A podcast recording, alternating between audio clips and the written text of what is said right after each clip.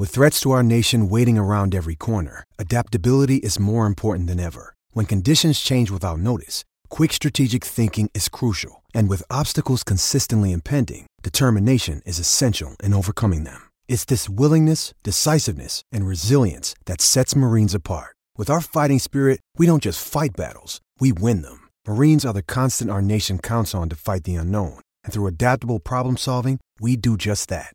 Learn more at marines.com. Welcome into Loho Daily. I am Loho, aka Lawrence Holmes. Thanks for listening to the podcast. As you've heard me say over the last few weeks, I've really enjoyed being emotionally invested in Bulls basketball. I've enjoyed looking forward to, hey, this is what I'm going to do tonight. I'm going to watch some Bulls basketball. I'm going to get some chicken nachos or make some chicken nachos, and I'm just going to hang out and watch the game from start to finish. I enjoy almost all the elements of the broadcast. I get to see my guy Jason Goff shine. I get to see Adam Amin do great things as the play by play guy for this team. And I've enjoyed watching the games themselves.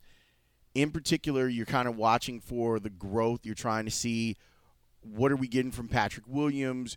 Is Coby White turning into the player, the scorer that people thought he could be? Like, what are the, the things that are keeping the Bulls from getting to that next level of, of their play? With them being a team that isn't just fighting for a playoff spot, but is fighting to stay in the top seven or top six for now, right? So I, I, by the way, I really hope that the NBA keeps this. I know that it was one of those things that you put in because of what happened with COVID and you were going into the bubble and the season didn't finish. And so you, you maybe didn't have a real good sense of who the playoff teams were. But I do think that it's a good idea. It's a it's a it's a way for the NBA to get a level of the NCAA tournament feel to it.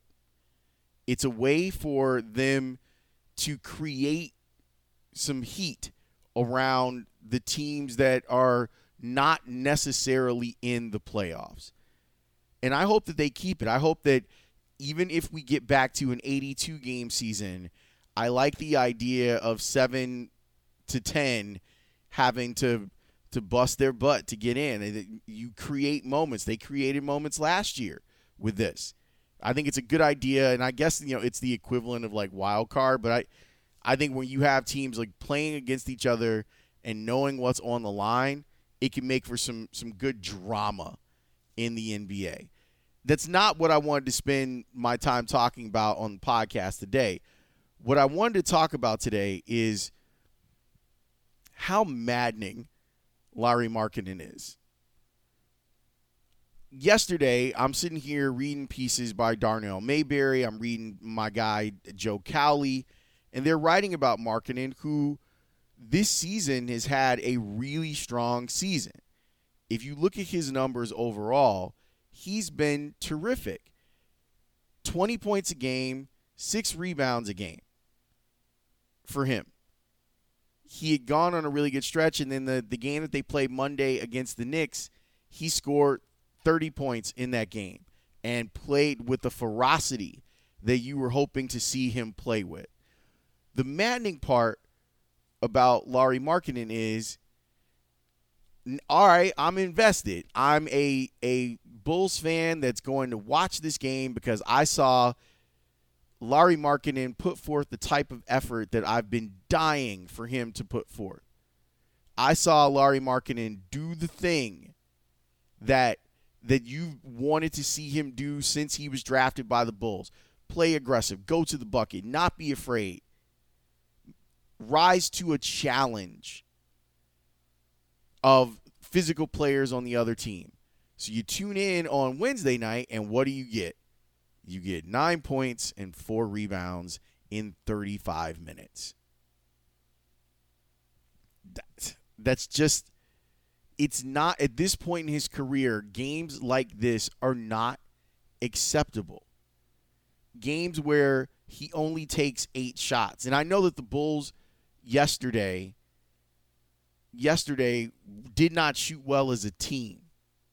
Like that was problematic for them. They turned it on in the fourth quarter, but they were 6 of 36 from behind the arc. Markkanen only took 4 shots and then he is like I'm done with this and he didn't make any of them. It's the same philosophy that I have with Coby White. Coby White needs to dominate one of the categories that he plays in. If we're talking about points, assists, rebounds, he's a really good guard rebounding. If he's going to have a night when he doesn't score, then those other two categories have to be a bit filled up. Last night, you had, it was fine. It was like a balanced night for Coby, even though he didn't shoot well. 13 points, six assists, three rebounds. Not completely acceptable, but at least kind of a baseline of what you're going to get. Markkanen didn't give you any of that yesterday. To go along with the nine points, he only had four rebounds and he had no assists, no steals, no steals, no blocks. He cannot be a player who doesn't score and then doesn't contribute in other ways. Nine points, not good enough. Like you're you're a, a double digit scorer every night. And then when you start talking about defending the rim, the Bulls did a terrible job of defending the rim early on in the game. It got better, like I said, in the fourth quarter. But along with defending the rim, so so they, they did a bad job defending the rim early and then did a bad job of defending the arc late, where the Knicks end up shooting 50% from behind the arc in the game.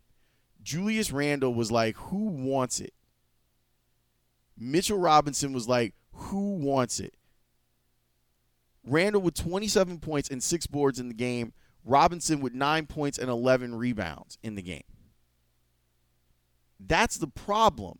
Like, I should be able to count on I should be able, as a Bulls fan, to turn on a Bulls game and see Markkanen give you some sort of significant contribution. It has to be every night. And everyone around the Bulls has been talking about Lauri playing better, and he has been. And I don't, I don't want to, I don't want to act as if we're not seeing the a better version of him overall. We are, but come on, man, like that's the type of game where it felt like the Bulls thought that it was just an open gym run and they were going to be able to figure it out at some point and shoot their way back in and they did. They they made it a game. They made it competitive. Like I was laying down watching it and I sat up over the last 6 minutes of the game. But he has to be a player where I'll give you an example of what I'm talking about. I thought Zach LaVine did some bizarre things at the end of the game. But even with that, and he didn't shoot at all, shoot well at all from behind the arc in the game. A lot of donuts for the Bulls from three point land in that game. But even on a night when he's not shooting the three well, you got 24 points out of him, you got seven assists out of him, you got five rebounds out of him. And I know that the ball is primarily in his hands with this offense, that he gets a lot of touches. But Markkanen's got to figure out ways to be a bigger contributor when he's not scoring. I'll even take, all right, man, you don't you, you can't score tonight. Double digit rebounds, make sure that you are present in the paint. Because that's what the Knicks were trying to do early. They were just like, we will drive to the lane the olé defense that we were seeing from the Bulls on the perimeter was upsetting. It was really upsetting. But I just need more. I need more from him. If this thing is going to work, and maybe the Bulls have decided that it's not going to work with Lauri, and that's why they didn't offer him a long term deal. But if they have any hope of it working with Markkanen, they've got to figure out a way to engage him that the games like this need to really be an anomaly. Because there's too many times, and maybe it's confirmation bias on, on my part, but it seems like there are too many times when you're excited about what the Bulls are doing and you're waiting for a big opportunity for marketing, and then you get nine points, four rebounds, three of eight shooting, zero for four behind the arc. Not good enough at, for a player that's at this point in his career. We're not talking about a guy that's still trying to find his way. We're talking about a player who's been in the league for four years now. Nights like that, when you're as talented as he is, are not good enough. And until we see a, a form of consistency from him, it's hard to project the Bulls out doing anything more than than being an also ran. Like I want to see him succeed. Like you look at the raw materials and you go, there's a player in there. Like I really want to see him succeed. But his effort has to match other guys on the team. You got to match it. You got to figure out a way to be disruptive defensively if you aren't getting it done offensively. If you're not scoring, you got to rebound. If you're not rebounding, you got to assist. If you're not assisting, you got to protect the rim.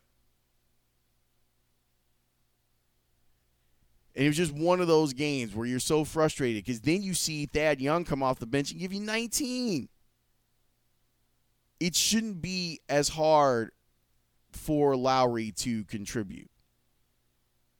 Daniel Gafford had six rebounds in almost half the amount of time that Markkanen played. So more rebounds with less minutes.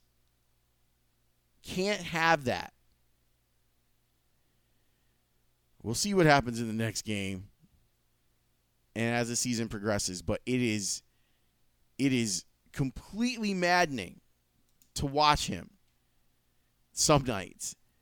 And it and it's so frustrating because you can see where there's talent. It's just it needs to be in front of us more often.